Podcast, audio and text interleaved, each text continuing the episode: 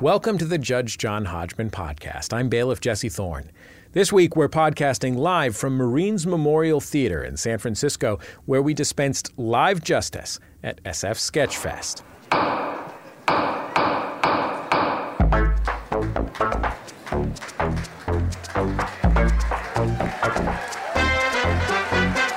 Judge John Hodgman, Super Podcast. Judge John Hodgman, Super Podcast. Judge John Hodgman, Super Podcast. Judge John Hodgman, Super Podcast.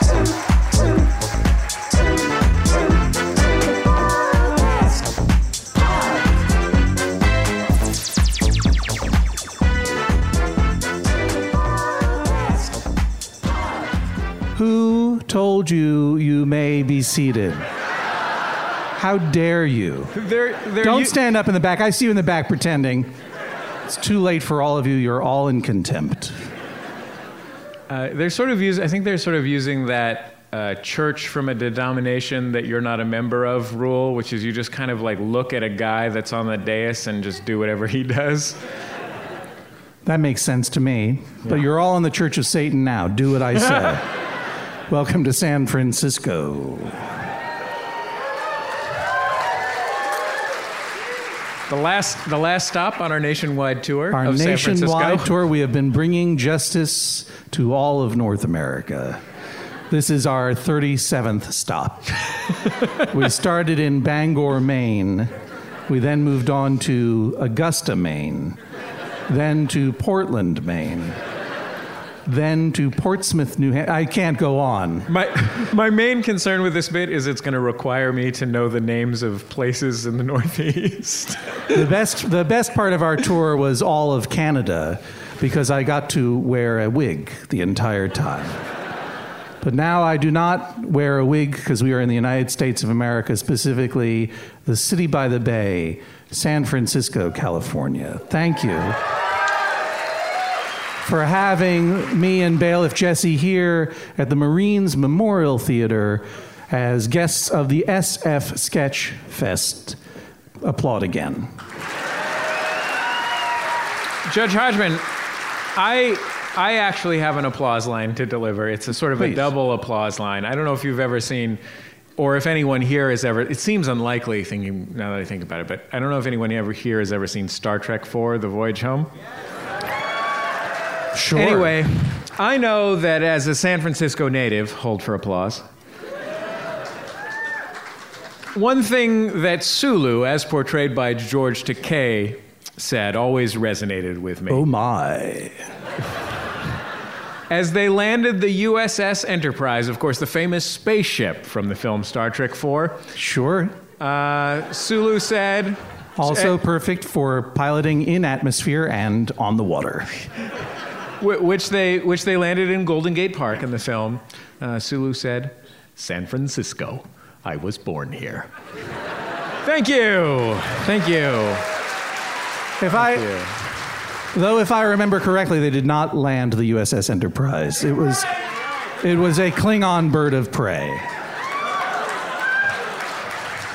So get your goddamn facts straight, Jesse. Hey, John, check this out. I- Hello, computer. I have one gavel here. I brought my spare nerd gavel when you get things wrong. Now, I am not wearing a wig, but I am wearing, everyone here in the theater can see some sweet Utz cufflinks. As people who listen to the podcast know, I have decided that Utz will be the sponsor of this podcast, whether they want it or not. I am essentially a sponsor stalker at this point. There is no Utz to be had in San Francisco, I'm sorry to say, but I brought these nice Utz cufflinks, and I brought a nice letter from a listener and a friend of ours that I would like to share with the court. I would like it entered into the record. Absolutely. I received this letter last night, and I was so grateful to receive it because I had nothing planned for this opening bit. Dear John, in my family for many years now, Whenever we speculate about the death of a beloved family member, we always refer to the Utz potato chip truck as a euphemism for their death. I know Utz is going to love this. This is a five text message. Next text. An example. My dad might say, When I get hit by the Utz potato chip truck, I'm sure your mother will sell this house and move into something smaller and more efficient. End quote. So we use hit by the Utz potato chip truck the way others might say kick the bucket. This habit began with my grandmother, who herself was hit by the Utz potato chip truck in 1984 and is still dearly missed. Every time you mention Utz on your podcast, it reminds me of my witty and beloved and dead grandmother, of my funny family, and also of the heartbreaking but beautiful mortality we all share. And I feel warm and enriched. Thought you should know. Sincerely, your friend Elizabeth Gilbert, author of Eat, Pray, Love.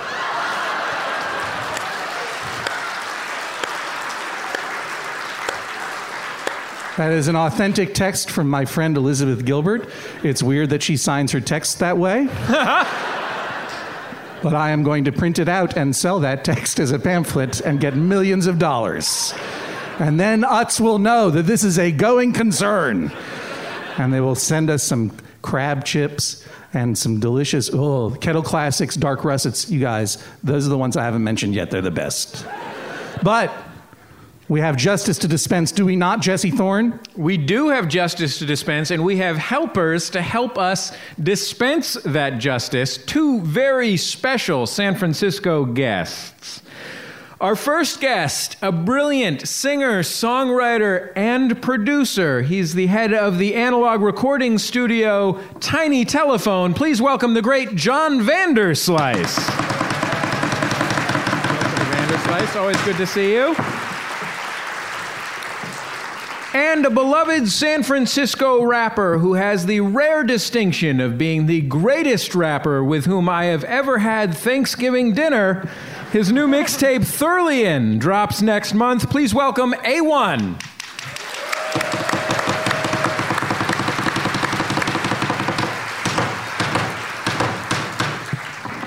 Gentlemen, good to have you here. Um, John Vanderslice, of course, a beloved San Francisco institution. A1, another beloved San Francisco institution, who also grew up on the same block as me. Wow. You didn't know that, John? I did not know that. What block is that? Uh, Tiffany Street. It's one block street. Me and, uh, me Yeah, and shout you- out to Tiffany Street. A few Yeah. gentrifiers in the audience. Just when I thought bailiff Jesse Thorn could not be more adorable, I learned he grew up on Tiffany Street. Yeah, it's hard to be a, a successful rapper and have your, uh, your background be on Tiffany Street. What's up? Shout out Tiffany Street. What was what was bailiff Jesse Thorn like as a as a child? What was the age wh- when he was when you met him? Well, me, me and uh, Jesse's little brother John used to hang out and, uh, and play video games together. And I just remember Jesse. Oh, down on Pollyanna Avenue. I just remember Jesse would always be like, "Get out of get out of my room! You guys are bothering me." Because he would be playing his computer games and didn't. Why are us- you disorganizing my knit ties? Yeah. that kind of. What thing. games would he? What games were you playing? Uh, I, one one memory I have is uh, is being grounded and my mom leaving the house for like a half an hour to go grocery shopping, and I ran over uh, to Jesse's house as soon as she left, and uh, uh, was playing Lion King, the Lion King video game on Super Lion- Nintendo. That Lion King video game was so horrible. I love that game. and uh, what could possibly have been good about it? because you you played the movie, you got to become like older Simba after being young Simba, and like You got Scar. to live the ultimate dream. Yeah. Did you ever play To the Super Nintendo Simba. game William Shakespeare's Hamlet? Because I believe the Super Nintendo game The Lion King was based on that. Maybe. I got a, I got in a lot of trouble though. My mom. All I remember is your dad uh, yelling down the stairs, "Adam, you're in deep. Your mom just called." Sorry, No, uh, no. but that actually happened. The, the problem with your scheme was our street, Tiffany Street, literally one block long, backed into the Safeway. So I presume she went to the Safeway to do her grocery shopping. That's a pretty narrow window. Yeah. But your brother had beaten a level that I'd never beaten, and I, ha- I had to see it. I had to see it. John Vanderslice, welcome to the courtroom. It's a pleasure to be here. Thank you very much. Now, John, you, uh, you have a, a recording studio here in San Francisco called Tiny Telephone. I do. And it is, uh, I understand, the premier analog recording studio on Tiffany Street, I- at I- the very least. You know, it is not that far from Tiffany No, Street. No, it is. Yeah. It is not that far from Tiffany Street. Well, thank you very much. And of course, you've produced many albums by John Darnielle on Mountain Goats, Yes. who, who a friend of the show, and who was our, our live guest uh, last time we were I was sitting over there. It was fantastic. I'm sorry that you didn't jump on, on stage, but I'm glad you're here now. Yeah, I'm glad I'm here too. And will you guys weigh in with your insights to justice as we hear some of the cases tonight? Absolutely. The, the correct answer is yes. Yeah, I mean, if you say no. I mean, just, I guess, take a hike. I don't know. No, no, no, you can just sit there too. That's fine. But I hope that you will weigh in because we have quite a few cases to hear. And uh, because uh, we don't come around uh, uh, to San Francisco very often, we want to make sure that as much justice gets spread all over the place as possible. And consequently, we're going to hear as many cases as we can for this first segment. We're going to we're going to have 30 minutes of justice. I'm going to hear as many cases as I can in 30 minutes. Now we have uh, we have already had some uh, petitions to the court that we've looked over. If those people would start making their way over to that side of the house, for those of you listening along at home, I am gesturing to house right. Um, in case in case you have your pewter figurines of me and Jesse and you're playing.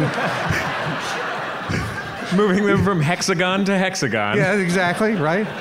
And if you have a dispute that we haven't vetted, but is a real dispute between you and perhaps your neighbor, maybe someone in the seat behind you is bothering you right now, uh, you can go on over there to House Left and we'll begin. I will set a timer for 30 minutes and then we're going to begin hearing some justice. Jesse, will you just do a blanket swearing in of everyone uh, so that everyone will tell the truth forever until I say stop? Yeah, I mean, we, we don't want anybody spreading any lies while we're doing this show. So if everyone could uh, rise and raise their right hands. Uh, do you swear to tell the truth, the whole truth, and nothing but the truth, so help you God, or whatever? Very well, you may be seated. Thank you very much. This is actually a new merchandising program for us. We're focusing on marketing this, this year on Judge John Hodgman. Yes. This is the uh, Justice Delivered in 30 Minutes or Less program. That's right.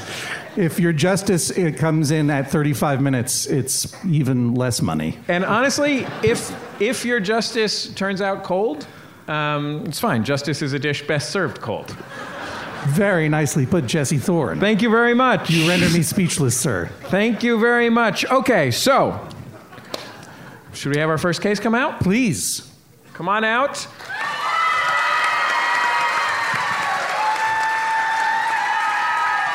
What's the nature of your dispute, sir and madam? Your Honor, Wait a minute, wait a minute. First of all, oh, look, you have little scripts. That's good. This is the case. Do I, uh, do I have before me the case of Kristen versus Matt? Is that correct? Yes. Yes. And which one of you is Kristen? Very well. Matt, you are Matt? Yes. All right, let me set the timer. 30 minutes of justice begins now. Boy, two, two gavels and I can't reach one.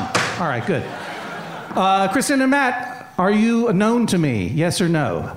You do Yes. look familiar. Yes. Yes. Is it the case that uh, in Atlanta, Georgia, this past fall, David Rees and I were on tour, came back to our hotel, and you were having a party at the hotel? Is that correct? That Yes, is that- correct. that's Had we ever met before that night? No. Never. No. And were, uh, was that the night of your marriage? That is Yes. correct. Did we crash your party? Yes, You you, did. I just want all of that entered into the record that sometimes I can be a really fun guy.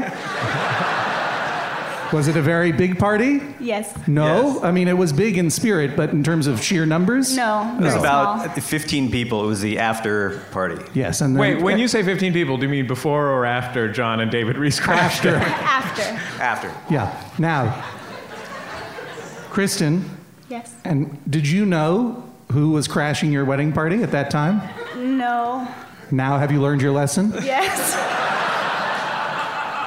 How is your marriage going so far? really great. It's Right. great so far. You know, every now and then people ask me, uh, we would really love it if you would marry us, being that you are a fake internet judge. And that is apparently now legal in all states and territories. And I routinely say no because marriage is very serious and should only be administered by some completely arbitrary employee of the state or commonwealth in which you live. But I, so I did not have the opportunity to marry you because you were already married when I met, but I now get to figure out whether you are going to divorce. So, what is your dispute specifically? Your Honor, I believe that Bigfoot exists. My wife, on the other hand, is a naysayer. I by no means think that Bigfoot is some kind of supernatural creature, an alien, a crazy, hairy, wild man. What I believe is actually much more boring, and that Bigfoot is simply an elusive giant ape, much like an offshoot of a giant orangutan. Yawn. You're right, that is boring.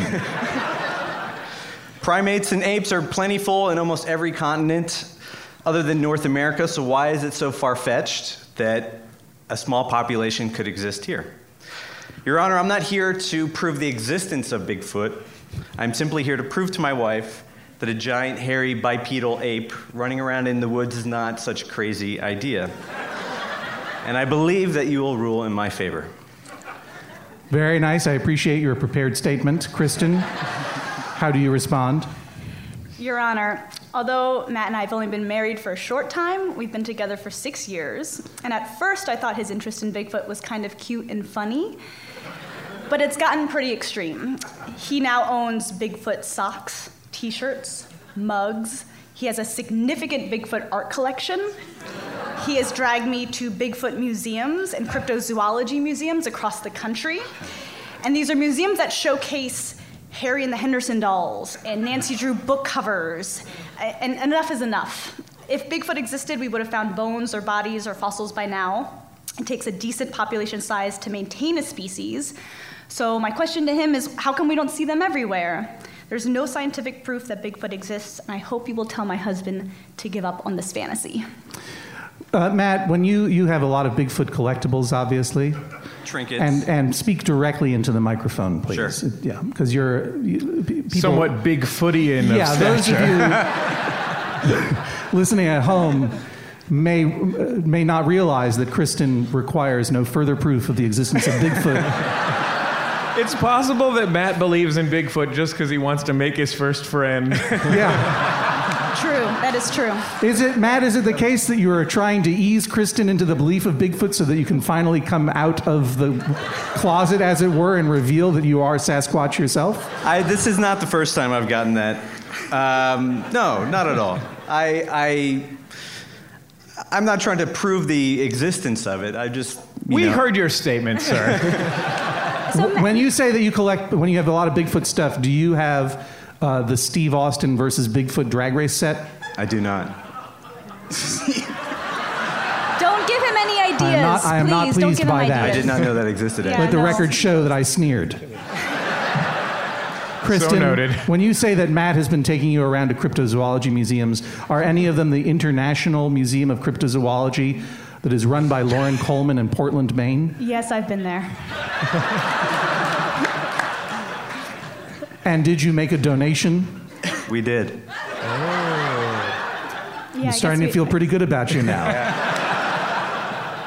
May I just say, cryptozoologymuseum.com, it needs your support. Loren Coleman is, bar none, the number one Bigfoot expert in the United States and a biographer of Tom Slick, the great Yeti hunter, whose name was really Tom Slick. Please go and make a donation. Why is it important to you, Matt, that Kristen believe in Bigfoot? Why can't you just keep your own cryptozoology enthusiasms to yourself?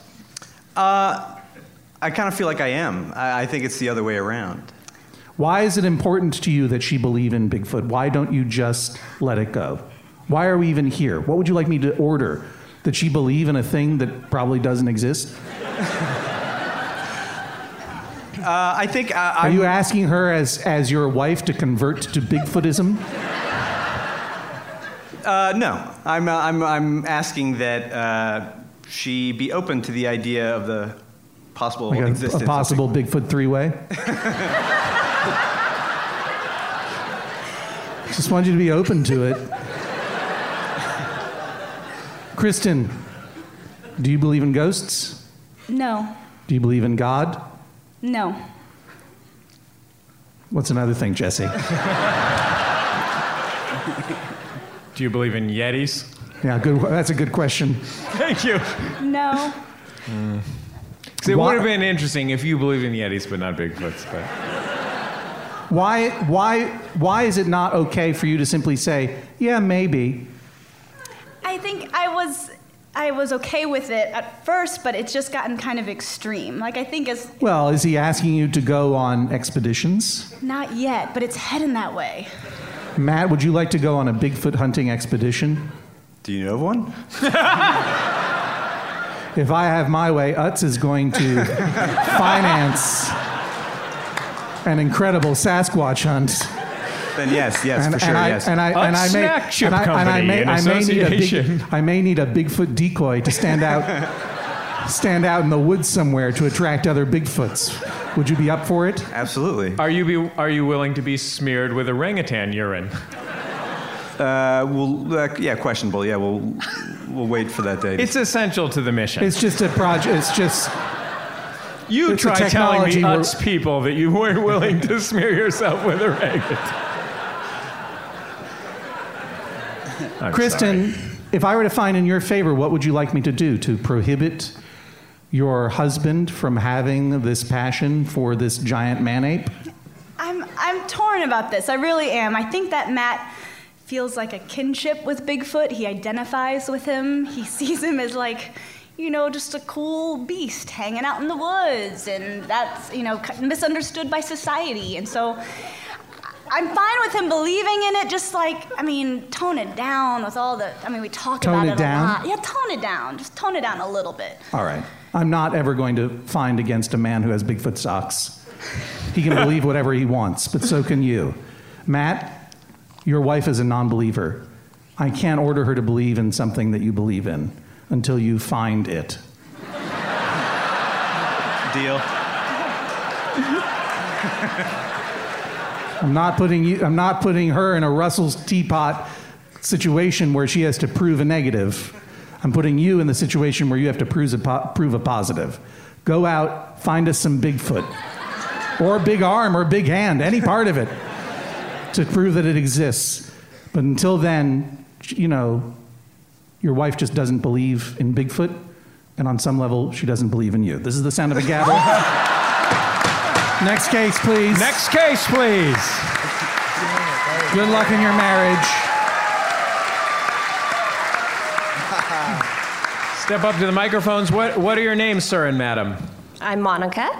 Greetings, Monica. You must be John based on this docket I have before me. I think it's correct. And I appreciate that you are wearing a, uh, a Judge John Hodgman brand t shirt, Canadian House of Pizza and Garbage t shirt.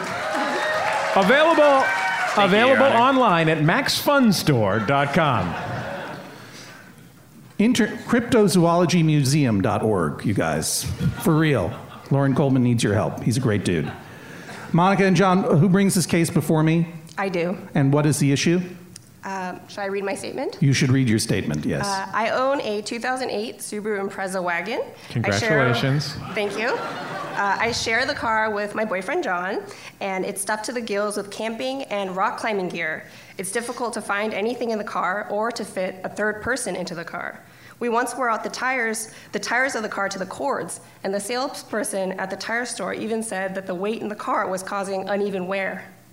Judge, I'm asking that John remove enough stuff from the car so that the car's suspension isn't so slammed. It rides pretty low to the ground right now, and so that we can give rides to our friends occasionally. We have a storage unit that is a short drive away from home that we could store the extra things. And uh, how do you respond to the? First of all, you have an Impreza, a Subaru, is that correct? Yes. I didn't know they had those outside of New England. You'd be surprised. I thought it was a. John, reg- I I'm- thought it was a regionalism. I'm, I'm willing to wager that 62% or more of this audience has a 2008 Subaru Impreza wagon. Sounds about right. John stuffed to the gills, Monica. First of all, are you guys married? no, Who owns the car? I do. You own the car in Yes. full. Yes. So, are, are you in a romantic relationship? Yes. So your boyfriend is shoving all his rock climbing gear into your car and ruining the wheels. Exactly. Why are you doing this, John? Why do you have to have rock climbing gear with you at all times? I will explain. Is there a chance you're just going to hop out? I don't even want to hear the statement. Answer me. No, we, we, we, we share many of the expenses of the car, including the significant parking. Sure, expense the three, the, the, the new Yeah. tires every week expense. New tires every week. How do you the- respond to the guy at the tire shop going, "You're destroying your tires because of your rock climbing equipment"? We actually got 55,000 miles out of our last set of tires, which For a Subaru, that's nothing, sir. Well, well, the guy at the tire shop. if you want to outbid us on this program, I'm.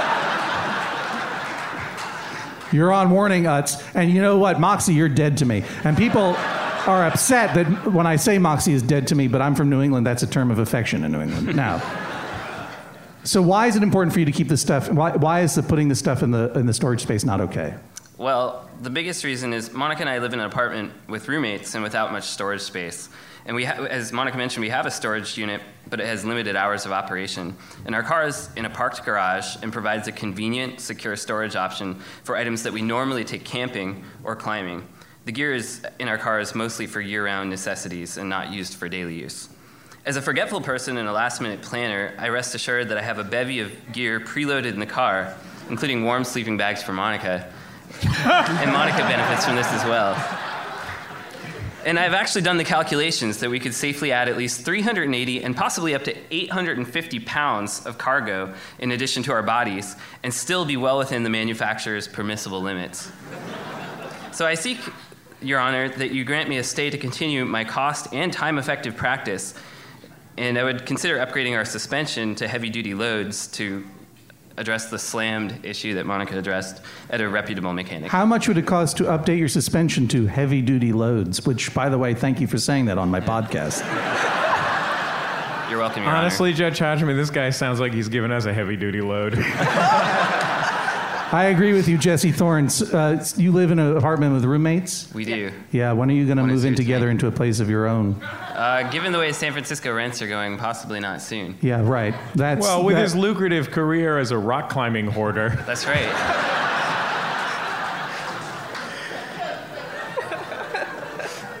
If you, if I, I appreciate that you share some of the expenses, uh, uh, expenses of the car, but you're adding expense to the car by putting all this stuff in it all the time. And the fact is, she owns the car and she should be able to decide what to do with it. Get your stuff out of the car, dude.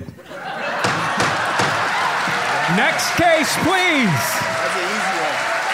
Two When- rounds of when- justice. When you, when you, when you guys, ma- they're off there, but I'm going to keep yelling at them. When you, when you make enough money to have your own apartment and you can get your own car, then you can put whatever junk you want in that trunk. You feel lucky your girlfriend has a car, dude. Get out of here. Go drive away, all-wheel drive away, my friend. Where, where, do you, where do you two keep your spare recording equipment? I rent a lot of warehouses.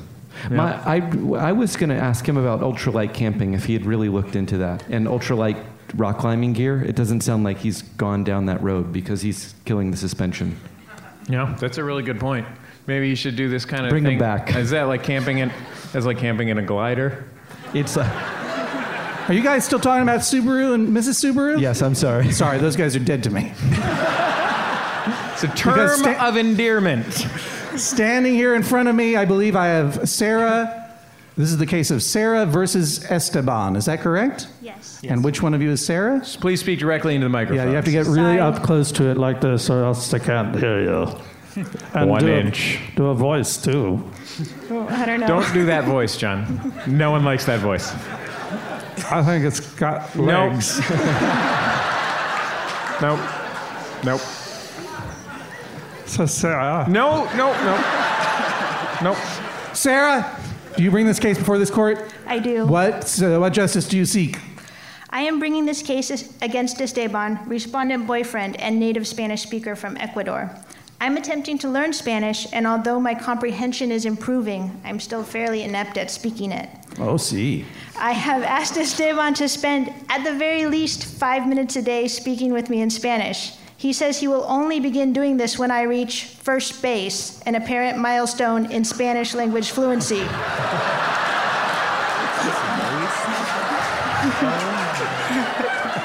I believe I have reached first base, and even if I haven't, he should do it anyways so that I reach first base that much more quickly. Therefore, I am petitioning this court for an order compelling Esteban to converse with me in Spanish for five to ten minutes daily. I see. Esteban, how do you responder? It's to respond in, Spa- in Spanish. I am asking the court to deny Sarah's request. First of all, I'm in love.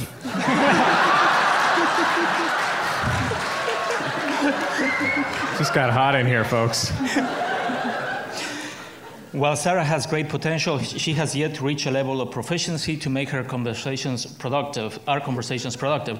Sarah took a few Spanish lessons a few years ago and has used popular Spanish language acquisition software every now and then. I believe that if Sarah focuses on these processes, she will soon be ready to transition to conversational Spanish. I will, I will concede that patience is not my best quality. and speaking Spanish as an exercise can be tedious and frustrating for me. I fear that having these forced exchanges will, will, introduce a level of tension in our relationship. In my defense, I have worked with Sarah to improve her pronunciation. I have made myself available to answer her questions. Our cats. Are you saying that you hold office hours? Horas de oficina.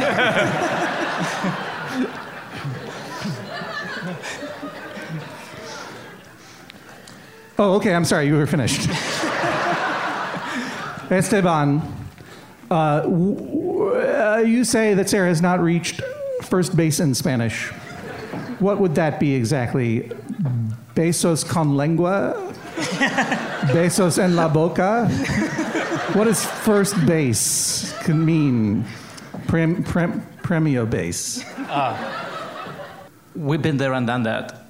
I think uh, first base in Spanish is enough Spanish to complete sentences and have a conversation that lasts more than 10 seconds. Do you think you can do a conversation more than 10 seconds, Sarah? Yes. Bueno. Begin. Hola, Esteban.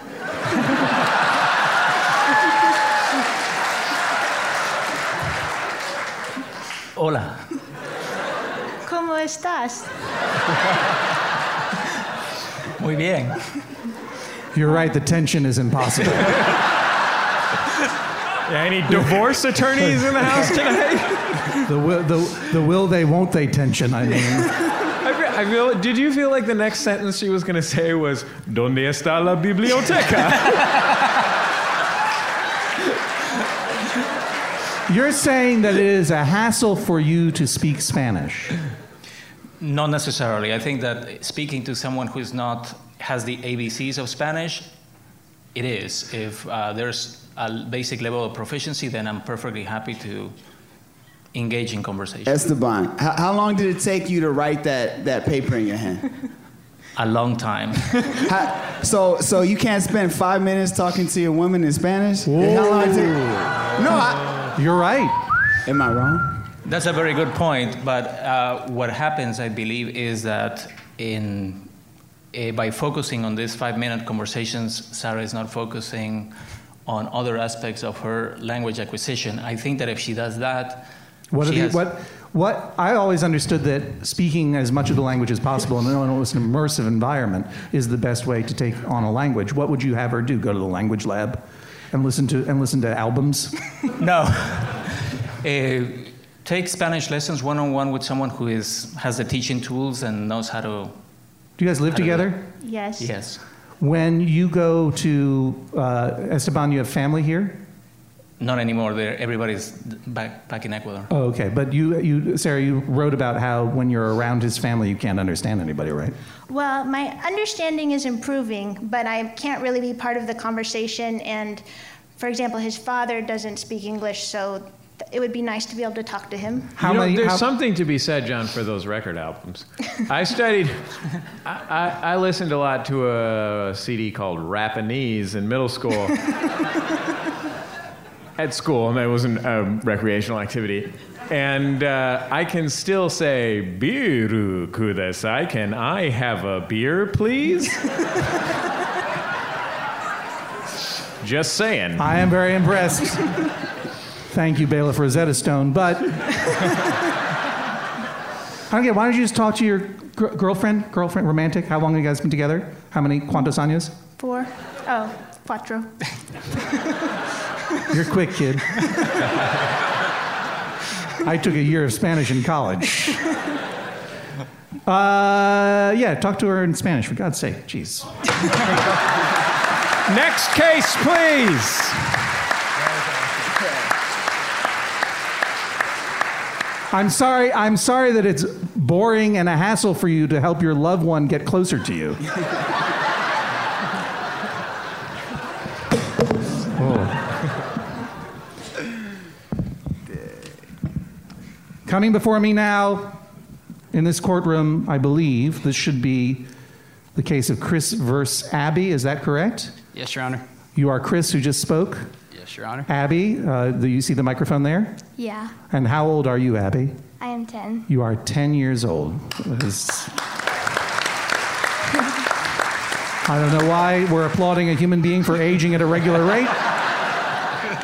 But I agree you are adorable. Normally, I do not like to have children on my podcast, with rare exceptions, you being one of them. Abby, this, I am hoping this guy is your father. I am, Your Honor. I just realized I didn't check. Is that this? Yes. Yes, he That is. is correct. All right, good, good. Abby, speaking directly into the microphone, can you tell me why your father is such a pain? I believe, uh, um, well, I believe that my dad should not, um, um, not only Well, should take my a moment. dad, Take a moment. Take a moment. Do- Who brings this case? Abby does. Abby. Yes. All right. You ready to go, Abby? Yes. All right. Go for it. Here, I believe Chris. that- You're her father. Yes, Will you sir. help your daughter and angle that thing down so she can Yes, Your Honor. Angle the microphone? Take care of your child. Yes, yes. I believe that not only should my dad finish the first Harry Potter book, but that he should also make reading a habit. I also think that he should cut down on internet time because he needs to be free from distractions and make poor, and um, pay more attention to his surroundings. To conclude, I think my dad should be, become more literate.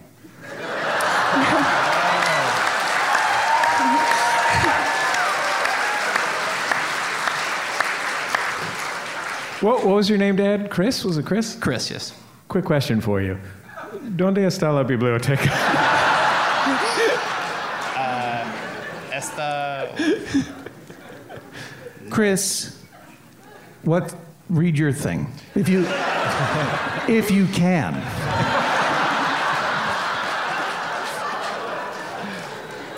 Into the microphone. Yes, Your Honor. I'm the respondent, Abby's dad, Chris. I will admit that a lot of the time I spend on the internet could be used to be reading, but in my defense, I'm not watching cat videos or checking to see what's going on in Kim Kardashian's life. Instead, I am digesting information curated by people I choose to follow on social media, such as yourself. I would hope the judge would give me a little credit for using the web for personal enrichment, not just as a time sucker. So let me understand this. Can I say? Can I just say Okay, one thing about please. this? I don't like his attitude about cat videos. Cats, Okay, okay. puppies, donks, ponies. These are the reason the internet was created in the first place. And if please- I ask you the question, do you enjoy watching cat videos on the internet? There's only one correct answer, and that is yas. yas. Who knows about yas cat? yas cat. That's what's up. I don't understand. Is that. this cat. Is this cat, and the and the owner says, "Do you, hey, do you want a treat?" And then the cat goes, and the owner and the voice goes, "Yes."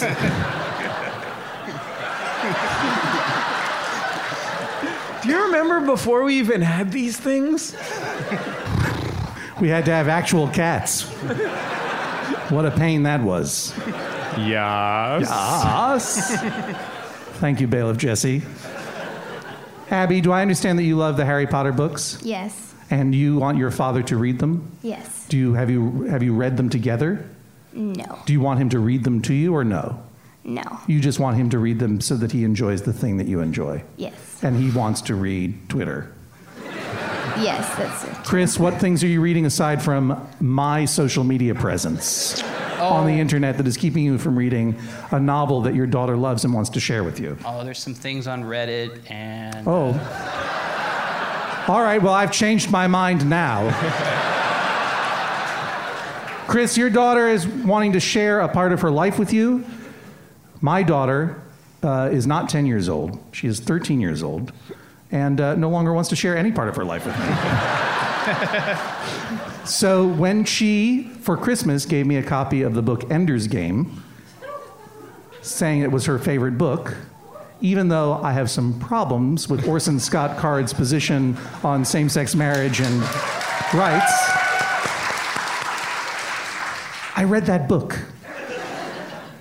Now, what I want you to do to understand just what sort of monster you are being, I want you to look Abby in the eye, and I want you to repeat after me Daughter. Daughter. I will not read Harry Potter. I will not read Harry Potter. That's just dumb kid stuff. That's just dumb kid stuff. I know you want to share a part of your life with me. I know you want to share a part of your life with me. But Reddit is on. but Reddit is on.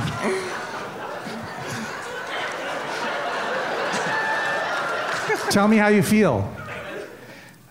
Not good about Yeah. this. Have you read Watership Down, Abby? You like books about rabbits?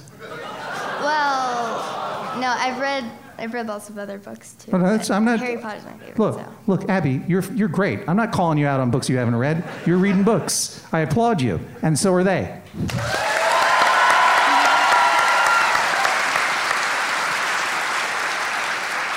When the, time, when the time comes, you will read Watership Down to your daughter so you can learn about the very brief lives of rabbits and how short our time is in this English countryside and how it should not be wasted. But for now, I order you to read whatever Harry Potter book your daughter orders you to read. This is the sound of a gavel. Thank you, Sound of another gavel. Oh! Klaxon, klaxon, klaxon, klaxon. That is the end of 30 Minutes of Justice. I feel like we dispensed a lot of justice. Four big cases in 30 minutes. A regular, pow, pow, pow. A regular episode of Judge John Hodgman is two and a half hours long. and we barely get through one case. Those were a- good cases. Yeah, these are Quality cases. Quality cases. Would you agree, Adam? Quality cases. Loved it. Loved it. Thank you very much. Was I? By the way, if you guys want to serve as the Court of Appeals, was I wrong? No. Anywhere? I mean, it's I- okay. I agreed on every single uh, uh, ruling. Yeah, and you know why? Because I picked them. Hey, listen, John. Yes. We have more justice coming up in the program. We but do. We have two brilliant musicians here. Why don't we have one of them play a song? I would love for that to happen. A1, would you like to? Sure. Ladies and gentlemen, A1. Okay, one second here. Before I get started, I have a question for the audience. Who here uh, grew up in an era known as the 90s? Make some noise. Yeah, some people. Okay, who who watched uh, who watched television throughout that era? Anybody? Okay. Who watched a, a, a television channel by the name of Nickelodeon? Make some noise. Okay, you didn't have cable, sir? You didn't have cable? No? Okay, all good. Uh, how about a show called All That? Anybody? Go ahead. Why don't you run the track for me? Some of you might recognize this. If you do, then that's great. I'm gonna need you to do one thing. Can everybody sing? Oh, oh, you know it. Hey, this is, this is, uh, can everybody sing? Okay, okay. You can turn me up, you can turn it up. Hey. Check it out, check it out, check it out now, now. Now this is just an introduction before we blow your mind. We step up in your function and put in overtime. I'm not a workaholic, but I'm always on my grind every day. Cause that's the only way I'm gonna shine. Anyway, I had to put this beat over this rhyme just to remind my people of a much simpler time when we played video games and ball sports with overall short, short fades on ball courts. For me, it was the 90s. For you, it may be different in your mind frame, but the time frame ain't specific. We were just kidding. And back when we was just kids, we never had to question our lives. We just lived just cuz. Why were we happy? We just was. Maybe the reason is cause all we needed was just love. And uh, that's what I got that. That's what I got that. And back then we would call it all that. Everybody put their hands up like this one time. Yeah, this is all. This is Everybody sing, hey, hands up, one time, like this, hey, this is,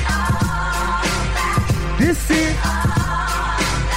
Now, now as a kid, grown-ups told me don't hurry through your years, cause when you're grown, you got insecurities and fears. And when you're grown, you got all the worries and the cares in the world, and the world seems dirty and unfair. I wasn't prepared. It's really kind of funny. I thought I would be rich by the time I was 20. Now I'm trying to find a meal to put inside of my tummy, and my childhood's the only thing they can never take from me. Drawing cartoon superheroes with pencils, watching all the dope Nickelodeon kid shows. Legends of the Hidden Temple was a jam. I like Doug, but damn, Kenan and Kel was the man. Now I know why they told me what they told me way back when we was kids. We won't ever be innocent again, but now I'm a man. No, I still can recall back. I'm missing the days when it was fat and it was all that. Everybody hands up one more time. Yeah, this it. This it. Now everybody sing, hands up, side to side like this one time. Left side, this. Right side. Hold on, hold on, sound, sound. Cut the, cut the music. Cut the music. I'm gonna test you guys on your Nickelodeon knowledge one time.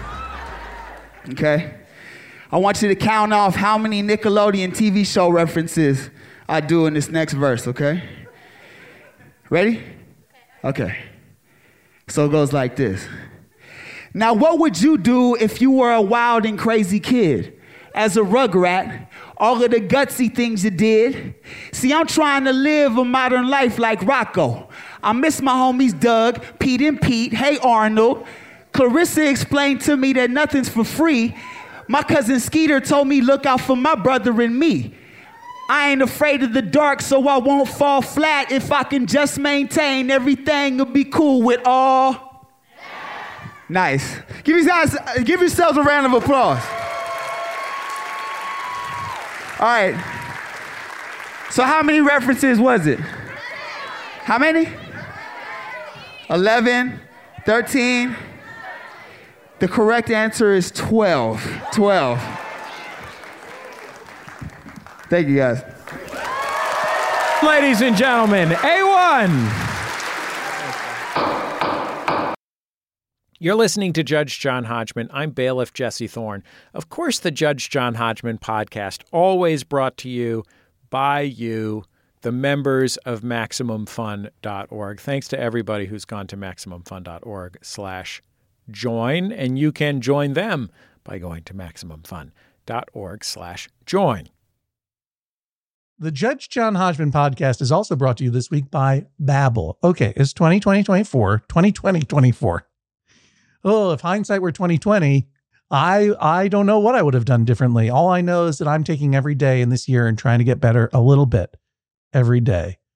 That's what you do. That's the way progress is made, step by step, day by day, bird by bird. And that's the way it is when you're learning anything, especially a new language with Babbel. And if Babbel can help you start speaking language in just 3 weeks, imagine what you could do in the rest of this whole year. Don't pay hundreds of dollars to private tutors or waste hours on apps that don't really help you speak the language. Babbel's quick 10-minute lessons are handcrafted by over 200 language experts, real human beings, to help you start speaking a new language in as little as one, two, three weeks. Studies from Michigan State University, Yale University, and others continue to prove that Babbel is better. And that's not just the Yale football team putting their thumb on the scale because they love learning Indonesian from Babbel. One study found that using Babbel for 15 hours is equivalent to a full semester at college. Take that, Yale, I guess. Here's a special limited time deal for our listeners. Right now, get 55% off your Babbel subscription, but this is only for our listeners at babbel.com slash Hodgman. The Judge John Hodgman podcast is also brought to you this week by Aura.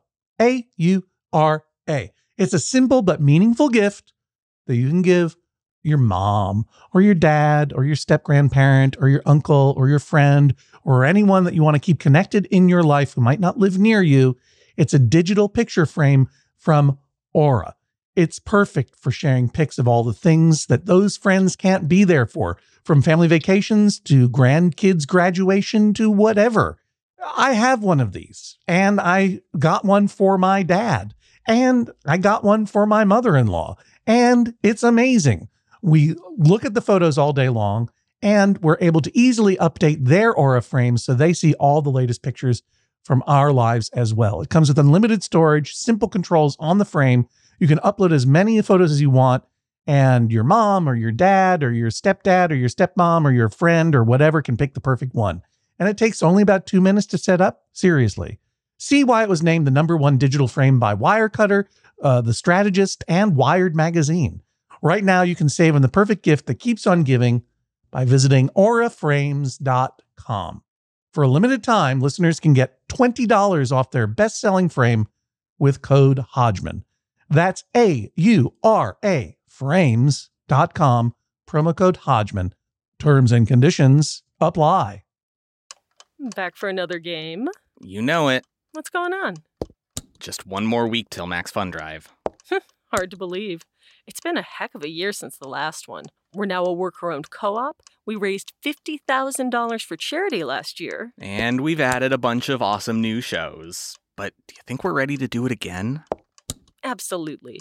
Lovely new gifts are lined up. The episodes will be amazing, and wait till everyone hears the bonus content. Yeah, plus they know to go to MaximumFun.org slash newsletter, so they're getting all the news. Oh, like that meetup day is on Thursday, March 21st. Then what's bothering you? Me? Oh, nothing. We're all set for Max Fun Drive to start on Monday, March 18th. I just didn't want you to see this coming. Check. What? Hang on. Most of the plants humans eat are technically grass. Most of the asphalt we drive on is almost a liquid. The formula of WD 40 is San Diego's greatest secret. Zippers were invented by a Swedish immigrant love story. On the podcast Secretly Incredibly Fascinating, we explore this type of amazing stuff. Stuff about ordinary topics like cabbage and batteries and socks. Topics you'd never expect to be the title of the podcast Secretly Incredibly Fascinating. Find us by searching for the word secretly in your podcast app and at MaximumFun.org. Listen, let's keep this justice train rolling. We've got another trial planned for tonight, so please welcome our litigants, Deb and Bridget.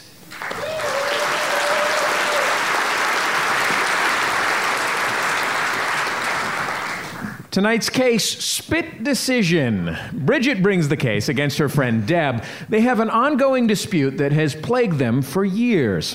When Deb sees Bridget chewing a piece of gum, Deb will ask her to break off a piece of the pre chewed gum to give to her.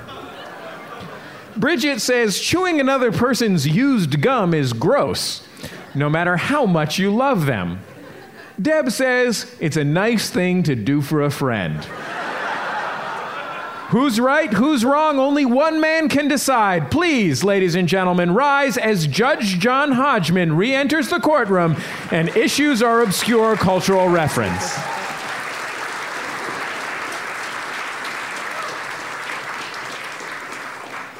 Two tall glasses of sweet iced tea underneath the sweet gum tree, and the love we once nurtured, you and me, disig- disintegrating violently. Swear them in, Jesse. Please raise your right hands. Do you swear to tell the truth, the whole truth, and nothing but the truth, so help you God or whatever? Please address the microphone. I do. I do. Do you swear to abide by Judge John Hodgman's ruling, despite the fact that he only chews natural tree resins? I do. I do. Very well. Judge Hodgman? Deb and Bridget and audience here at Marine Memorial Theater, you may be seated. Bridget and Deb, for an immediate summary judgment in one of yours favors, can either of you name the piece of culture that I quoted from reading off my phone as I entered this courtroom? Can you? No, no. No, of course you cannot. I made it tricky. Can anyone hear? You can? No, no, no, no. Not don't- you, sir! If you please, shut your pie hole!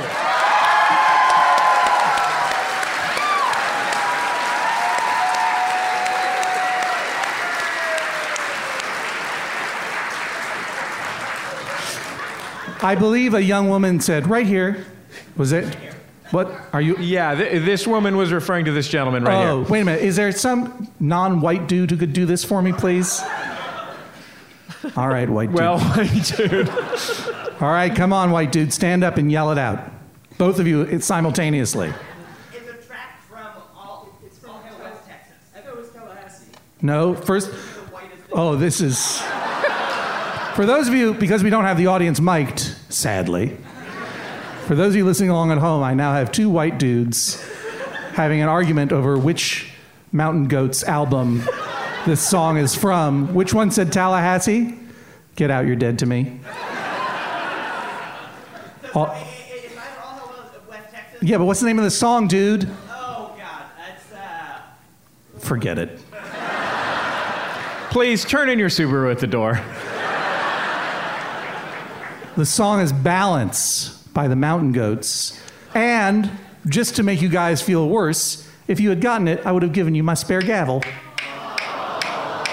Now I'm going to give it to someone else that I like.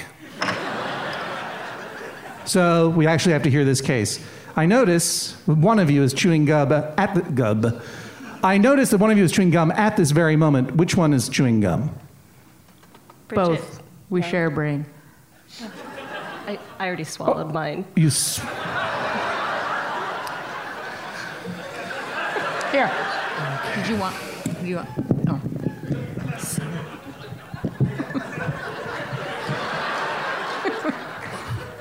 Oh.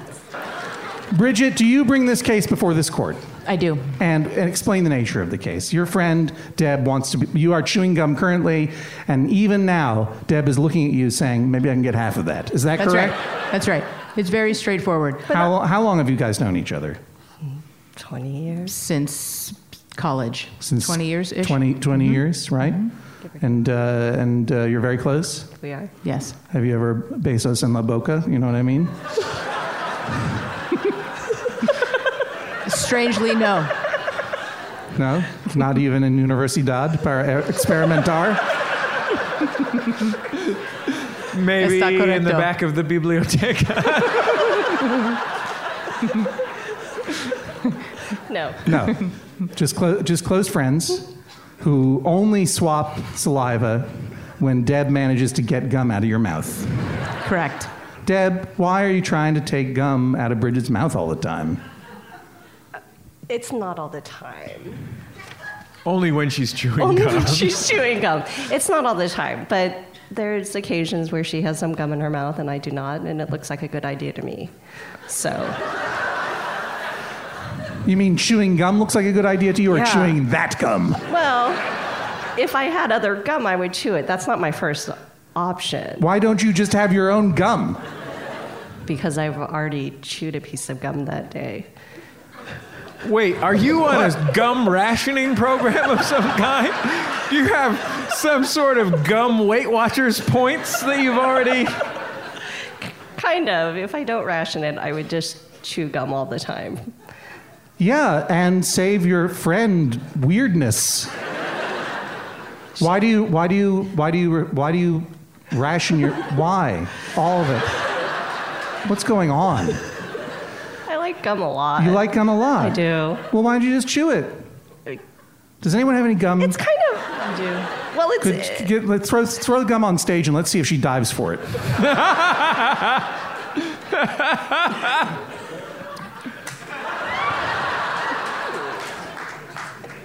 Is this, this is well, I don't. I. I want to see if you go. It's I want to see if you go for the wrapped up gum that's been thrown on stage, or if you're still aching to get that gum out of your best friend's sweet mouth. Okay. So if we do have to go through it, I do prefer gum that doesn't have any flavor to I it. want to. You know what? I used to chew silly putty as a child. That's like perfect gum.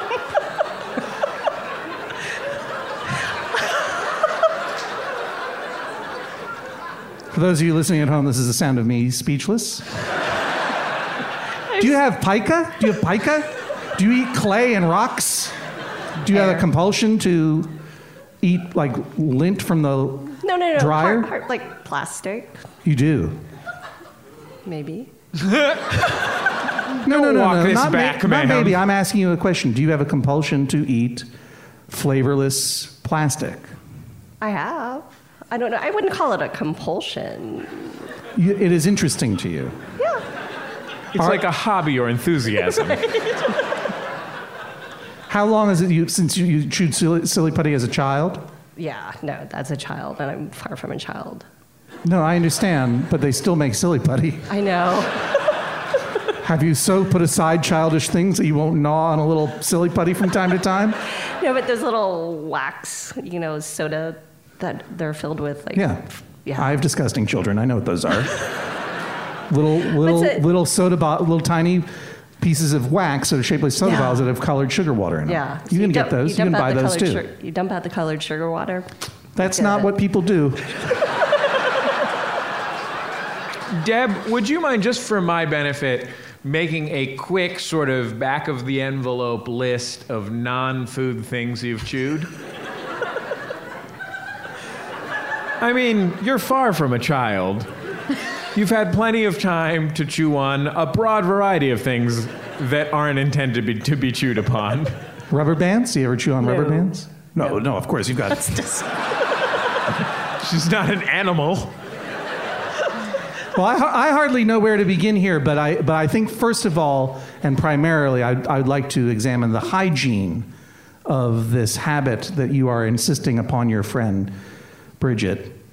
Um, but I don't know anything about saliva hygiene. Does, is there anyone in the house who does? Oh, I've got great news, Judge Hodgman. Oh, good. We happen to have someone here who knows a lot about hygiene, an expert witness. She's a science journalist, the author of many books, including Stiff, Bonk, Packing for Mars, and most recently, and most saliently, Gulp Adventures on the Alimentary Canal. Please welcome to the stage best selling author Mary Roach.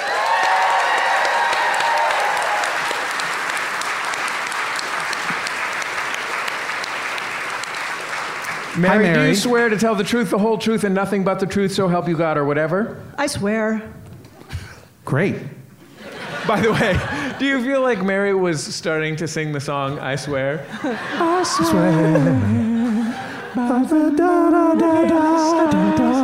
All for one. All for one. Mary, thank you for coming. Thank you. Look how close I am to the microphone. Well, I, I Thank you appreciate very it, much. and and and you know it's a good thing you're an expert on hygiene because I have licked all of these microphones. that is You why? I am so intent. Mary may be an expert on hygiene. I might question her commitment to hygiene, given that I know for a fact she's put her arm into the side of a cow. I have, yeah. Not actually the side, but the um, the, the stomach. The open Is stomach chamber of a Yeah. tortured cow. Yeah, no, it's uh, it's no, it's har- it's harmless. It's kind of like a you know the the plugs in the ear that the barista wears at the cafe, the big plug. It's like that, Oh. but it's on the side of the cow, and then you, the cow goes on chewing its What that cow's you, mother must think. You put, you put your arm in, and it's fine. It's So- li- it's nice. Have you heard this conversation so far? Yes, I have. Now, all right, we went from one area of revulsion to another area of revulsion very quickly because I became fascinated with uh, Deb's desire to chew on flavor. What was it about the gum that was thrown at the stage that is uh, distasteful to you, Deb? Nothing. It's got flavor. Well, I just, yeah. What no. flavor is it? I don't know. There's two flavors. Uh, we have a report from the audience that there are two flavors. Yeah, I just realized that someone's trying to buzz market their gum on me. Get me to talk about their gum on stage. No way, you weirdos. Sorry, we're not going to help you disrupt the gum market. But we started out with the issue of Deb pressuring Bridget into giving up half of her gum. How often does it happen? Every time I have gum and she's with me. That's not true. I, I, I would like I would like to share something with you guys that you, you may not be aware of. Uh, saliva is a uh, it's a taboo substance, but it's, we're, we're okay with it when it's inside our mouths, okay? Mhm. But once it leaves the mouth, we are disgusted by it. But the exception is loved ones, okay? Your children. Besos en la boca. Yeah. Yeah. Yeah. That's your why I was asking that question. Uh-huh, Mhm. Yes. so you are actually extending the uh, boundaries of yourself to include your loved ones. So it's not gross. This is actually love. This is love that we're talking about. Yeah. It's very. you- One way. Oh. Are there any So divorce lawyers in the house tonight? So Deb asking you to split gum as a token of uh, affection uh, and sharing saliva and becoming spit sisters Yeah. is, is is is one way love for you. How would you suggest she pay you back? You don't want my gum. I don't want her gum. It's not an expression of affection for me. It's an expression of her addiction to gum. How do you feel? You should not necessarily have to be her enabler. Exactly. And how do you feel when she denies you the the pre-chewed, flavorless, saliva-drenched silly putty of her mouth that you so desperately desire? How do you feel? I don't think she's ever said no. I always say no. But you always do it still. I say no, and then I give you my gum sometimes. See, my, well, reluctantly. What do you think about this, Mary? Well, there's something else you might want to keep in mind. I don't know anything about your dental hygiene or yours, but the sharing of a piece of gum, or really saliva in general, is a kind of a bacterial transplant. So you could actually benefit by getting more healthful uh, gum bacteria. It, it, well, it could go either way. It kind of depends on, on Sure. Yeah, but, Mary, but that's something to consider. Can I ask you a question? I think I think of, I naturally think of the mouth as like a gross place where a lot of gross stuff is going on. Um, now, that's because I'm completely forgetting everything that I read in your book for the sake of stagecraft. Can you tell me can you tell me a little bit about like what's going on inside the mouth? Is it a gross and dirty place? Why I can. I can address that topic for you quite deftly. Um, for example, the other day, in fact, two days ago, I bit my cheek and there was a little sort of pulpy, protruding, gross thing on the Oh, side. can I have some? yeah. Later. Yeah, I'm, I'm feeling this. This is going to uh. happen, you guys. But now, in just less than 30 some hours, it's all smooth and healed up. And that, that wouldn't happen with a cut on your skin. Your mouth heals incredibly fast. There's all these antimicrobial substances and growth promoting factors. And it's kind of a, saliva is kind of a miraculous substance, and you shouldn't be putting it, really putting it down. Are you putting it down though, Bernadette, Bridget? Sorry, You're grossed out. You're grossed there are a lot out. of names. There are a lot of names in the world, Gidget. and I hear most of them. Are you putting it down though, Bridget? Like, are you resisting your friend's request out of hygiene issues, or how would you express it? It's inappropriate. How, ex- explain. For example, Yeah. in a restaurant, oh, Sure. we sit down, wine is poured. There's a white tablecloth that is cloth, that is not paper. I'm not gonna put. So I go, oh, I gotta get rid of my gum to drink this wine. I'll take that, she says. Why is that? Is this a hypothetical or an actual thing that happened? Uh, regular. Why is that inappropriate? It's a social Compared to say, why isn't it more appropriate to spit out your gum before you go into a restaurant and order Oh. wine? Or swallow it, because it stays in Don't seven swallow years. it. Mary Roach, do you know if you swallow gum, it stays in your stomach until the end of the world? And I'm pretty sure a tree grows Is that in true there or not too, true? right? Is that No. not true? No, no, you can swallow your partial dentures, and if you can get them down, they're going to come out. it's going to come out. New T-shirt. MaxFunStore.com. I have a question for Deb. Do you have do you have uh, do you have sali- do you have any dryness? Because the very act of chewing that something kind of you know tough and resistant is stimulating saliva. It's, uh, it's called stimulated saliva. You, and when the people who study saliva, they will give you like a tampon to chew on. A sl- and then you- salivologist? I've never and it chewed on a absorbs, tampon. uh, will absorb the saliva. Anyway, perhaps the tampon is the one thing you haven't chewed on, apparently. Sorry, Mary, you Perhaps were this saying. is an issue, uh, a dry mouth issue.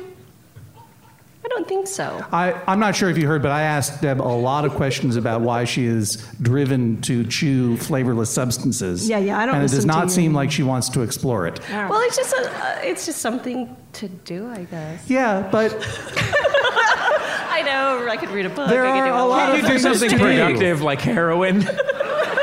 Why should, all right, why should Bridget be the enabler of your desire to chew gum when you could be chewing flavorless gum all the time? You could be pre chewing gum. You could probably hire children to chew gum for you and then keep it on the bedpost and then pull one off every morning and just have the time of your life gnawing down on that flavorless silly putty substitute.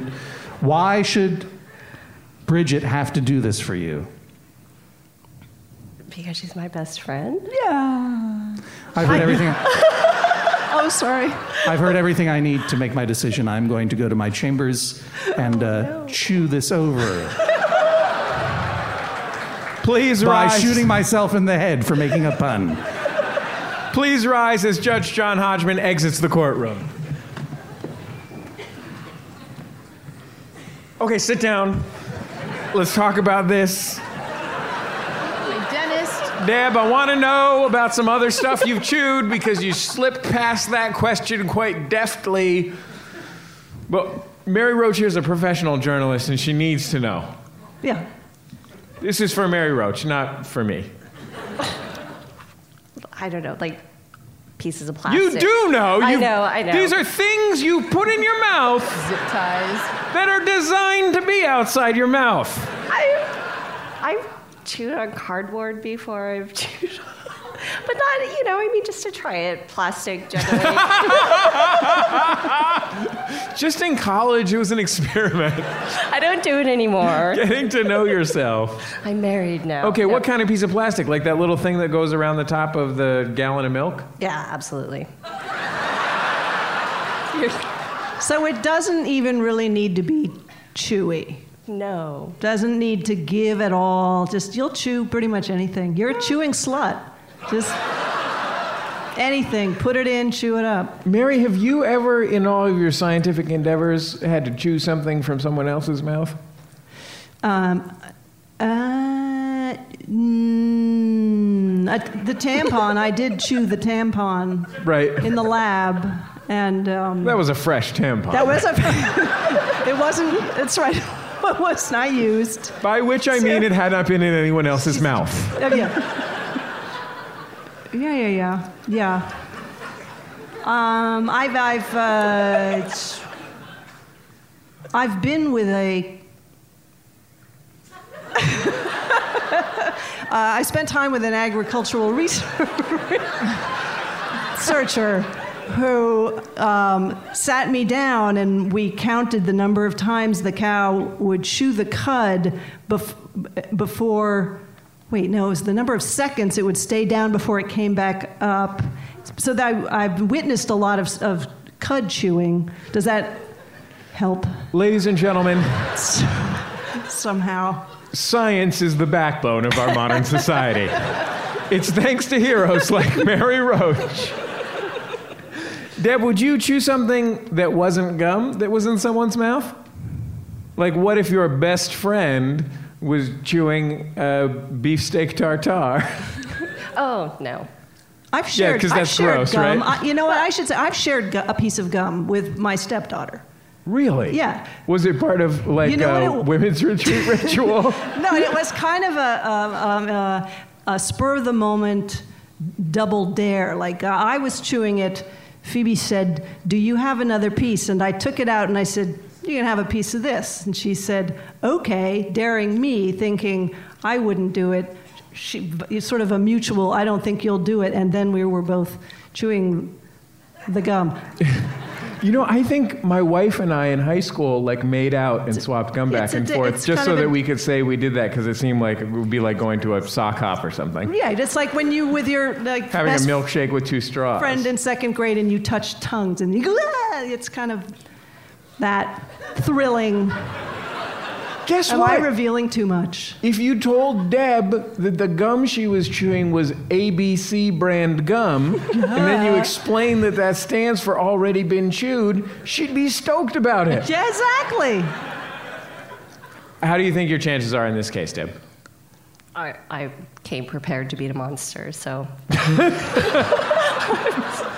Bridget, how are you feeling? Quiet and strong.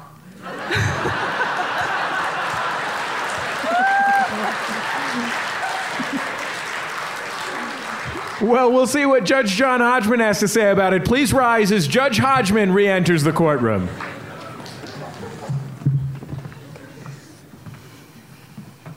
You may be seated. you may know that I'm chewing a lot of gum right now that I got from an audience member, symbolizing incredible trust for the audience. Only at this moment do I realize it may be some roofie gum. But that person would have had to have had a lot of foresight.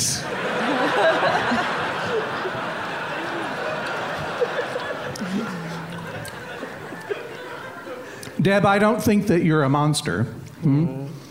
I think that you have a peculiar taste. Oh, this gum is very harsh. Too, spi- too spicy.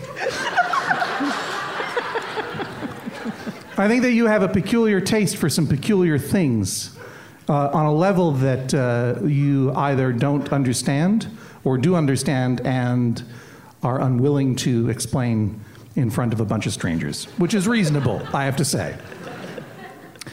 What I love about what Mary Roach explained is that these small um, trades of uh, precious bodily fluids, not the, the heavy duty ones, but the small ones, the touching of tongues, the swapping of gum, uh, and, um, and, and so on and so forth, the, the, you know, spitting in your hand and, and, and, and grasping hands and becoming spit uh, uh, brothers and sisters. These things, oh, I thought you were about to do it there. you know, th- this is. This is the beautiful power of taboo. It is, it is, you know, there is no reason that this is particularly unhygienic, but culturally, we think that, that it is too intimate to share. And every now and then you break that taboo and you share it, and it does bond friendships. And if Bridget was into it, why, by all means, share up some gum. Do you know what I mean? Strengthen your bond and, uh, and boost each other's uh, uh, immunity to various, to, to measles. I think that's how it works, right? that's how vaccination works. But your uh, statement, Deb, that you want to do this because it would make you closer friends, however much that is supported by the science of Mary Roach, it is a lie when it comes out of your plastic chewing mouth. You guys may be great friends, right? But that is not why you want that gum. You want that gum for the same reason you want that piece of plastic go off the top of the milk container. Because it's there. Obviously, I am not going to find in your favor. I will find in favor of Bridget. She can keep her gum to herself because she has a right to her own personal standards of repulsion. But since you have been such a good friend to this court, oh no.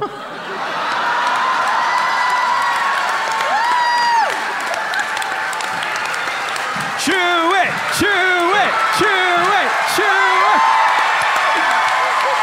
this is the sound of a gavel. Judge John Hodgman rules, that is all. Deb, Bridget, Mary Roach, ladies and gentlemen, thank you so much.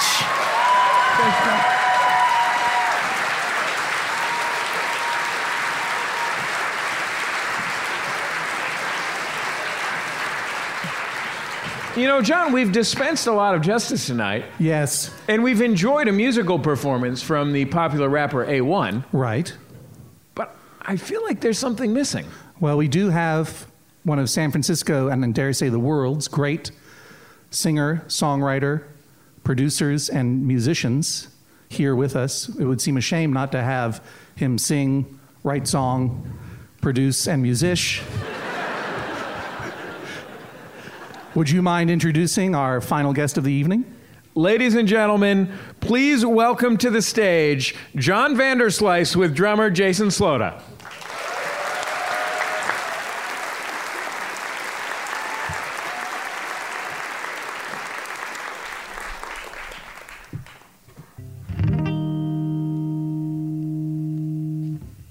How is everyone? A lot of justice has been dispensed. This is the lovely Jason Slota.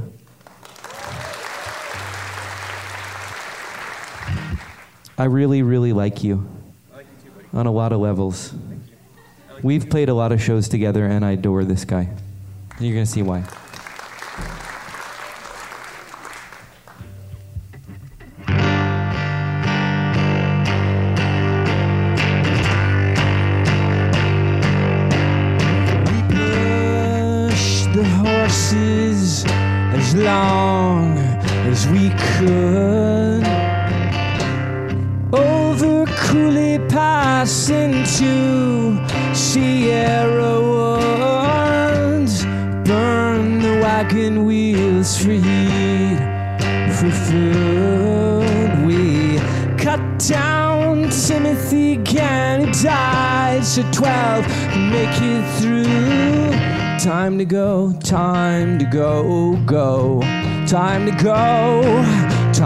Go, go, go.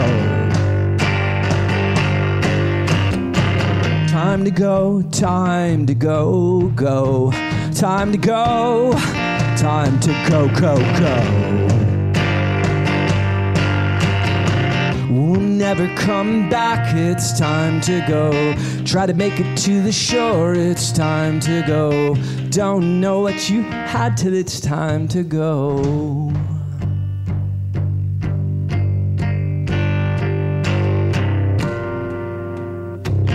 We found planned community with plentiful two bedrooms and full amenities. Sold the horses and we sold our guns. A specter of Timothy Gann appeared on my lawn, told me to run. Time to go, time to go, go. Time to go, time to go, go, go. Time to go, time to go, go. Time to go, time to go, go, go. We'll never come back, it's time to go. Been banished to the cracks of molten ash. Don't know what you had till it's time to go.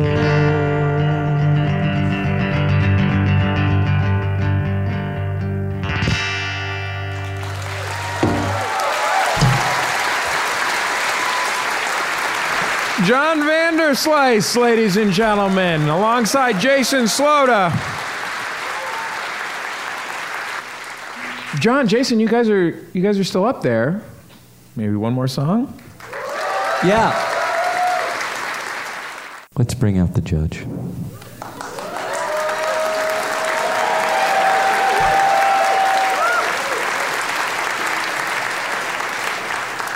Thanks, guys.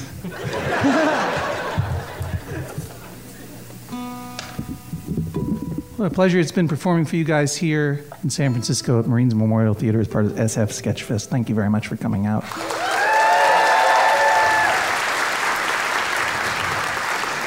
If you missed it, let the record show for those listening at home that Deb did take the gum out of my mouth and put it in her mouth. I saw it happen up close and personal. She and I are spit siblings forever, and thus I gave to her the extra gavel.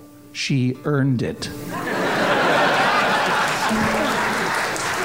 This is a song that I did not uh, write, uh, nor did anyone on this stage. It's a song by the Handsome Family, and it is uh, the least judgmental song that I know.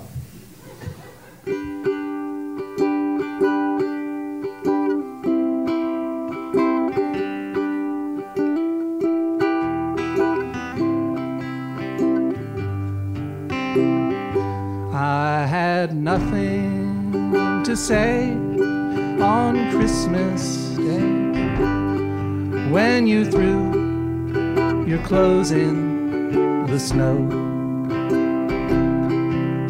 When you burned your hair, knocked over chairs, I just tried to stay out of your way. When you fell blood on your teeth, I got in my car and drove away. Listen to me, butterfly.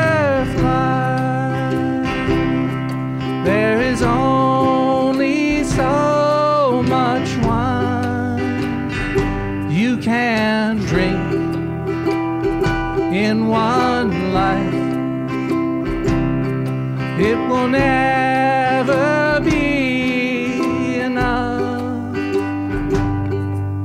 to save you from the bottom of your glass.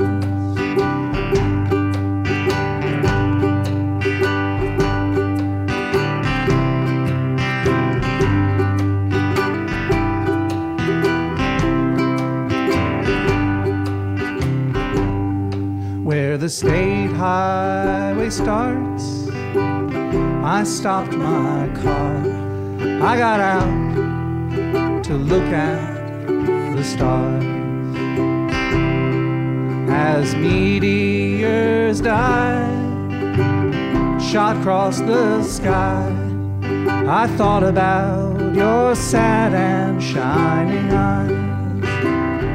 I came back for my clothes as the sun finally but you were still passed out on the floor. Listen to me, butterfly. There is only so much wine you can drink in one life. It will never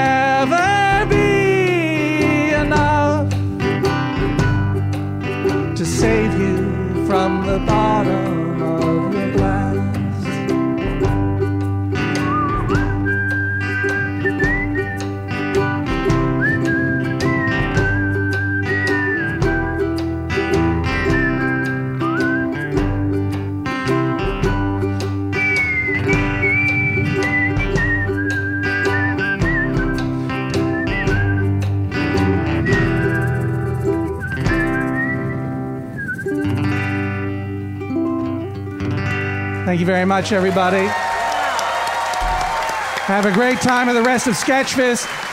Sketchfest. Sketchfest. Go see Jesse Thorn and Jordan Morris tomorrow. Jordan, Jesse, go. Thanks again to John Vanderslice, Jason, A1, Julia for putting it all together, all the people who helped, and all the litigants and everybody else. This is the sound of a gavel and great appreciation. That is all. Good night. Our thanks to John Vanderslice, Jason Slota, and Jacob Winnick for their amazing musical performance.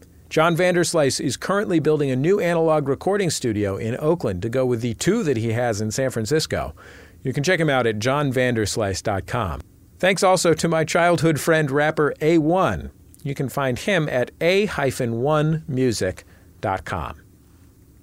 A1 has a new mixtape coming out. It's called Thurlian and it's out March 5th. He's also headlining at the Fillmore in San Francisco, the legendary Fillmore in San Francisco at the end of March. We were also delighted to have Mary Roach join us. She's at maryroach.net if you want to read more about the science and just general gross stuff of eating and digestion. I cannot recommend her book Gulp highly enough. It's so funny and great. Love it. Really love it. And thanks again to everyone at SF Sketchfest and Marines Memorial Theater. Our producer is Julia Smith. Our editor is Mark McConville. Live show production help this week from Michelle Mitchell. To submit a case to Judge John Hodgman, visit MaximumFun.org slash JJHO. That's MaximumFun.org slash JJHO. Or just email Hodgman at MaximumFun.org. You can also follow us on Facebook at, at Judge John Hodgman or on Twitter at Jesse Thorn and at Hodgman. Thanks for listening. We'll catch you next time on the Judge John Hodgman podcast. MaximumFun.org. Comedy and culture. Artist owned. Listener supported.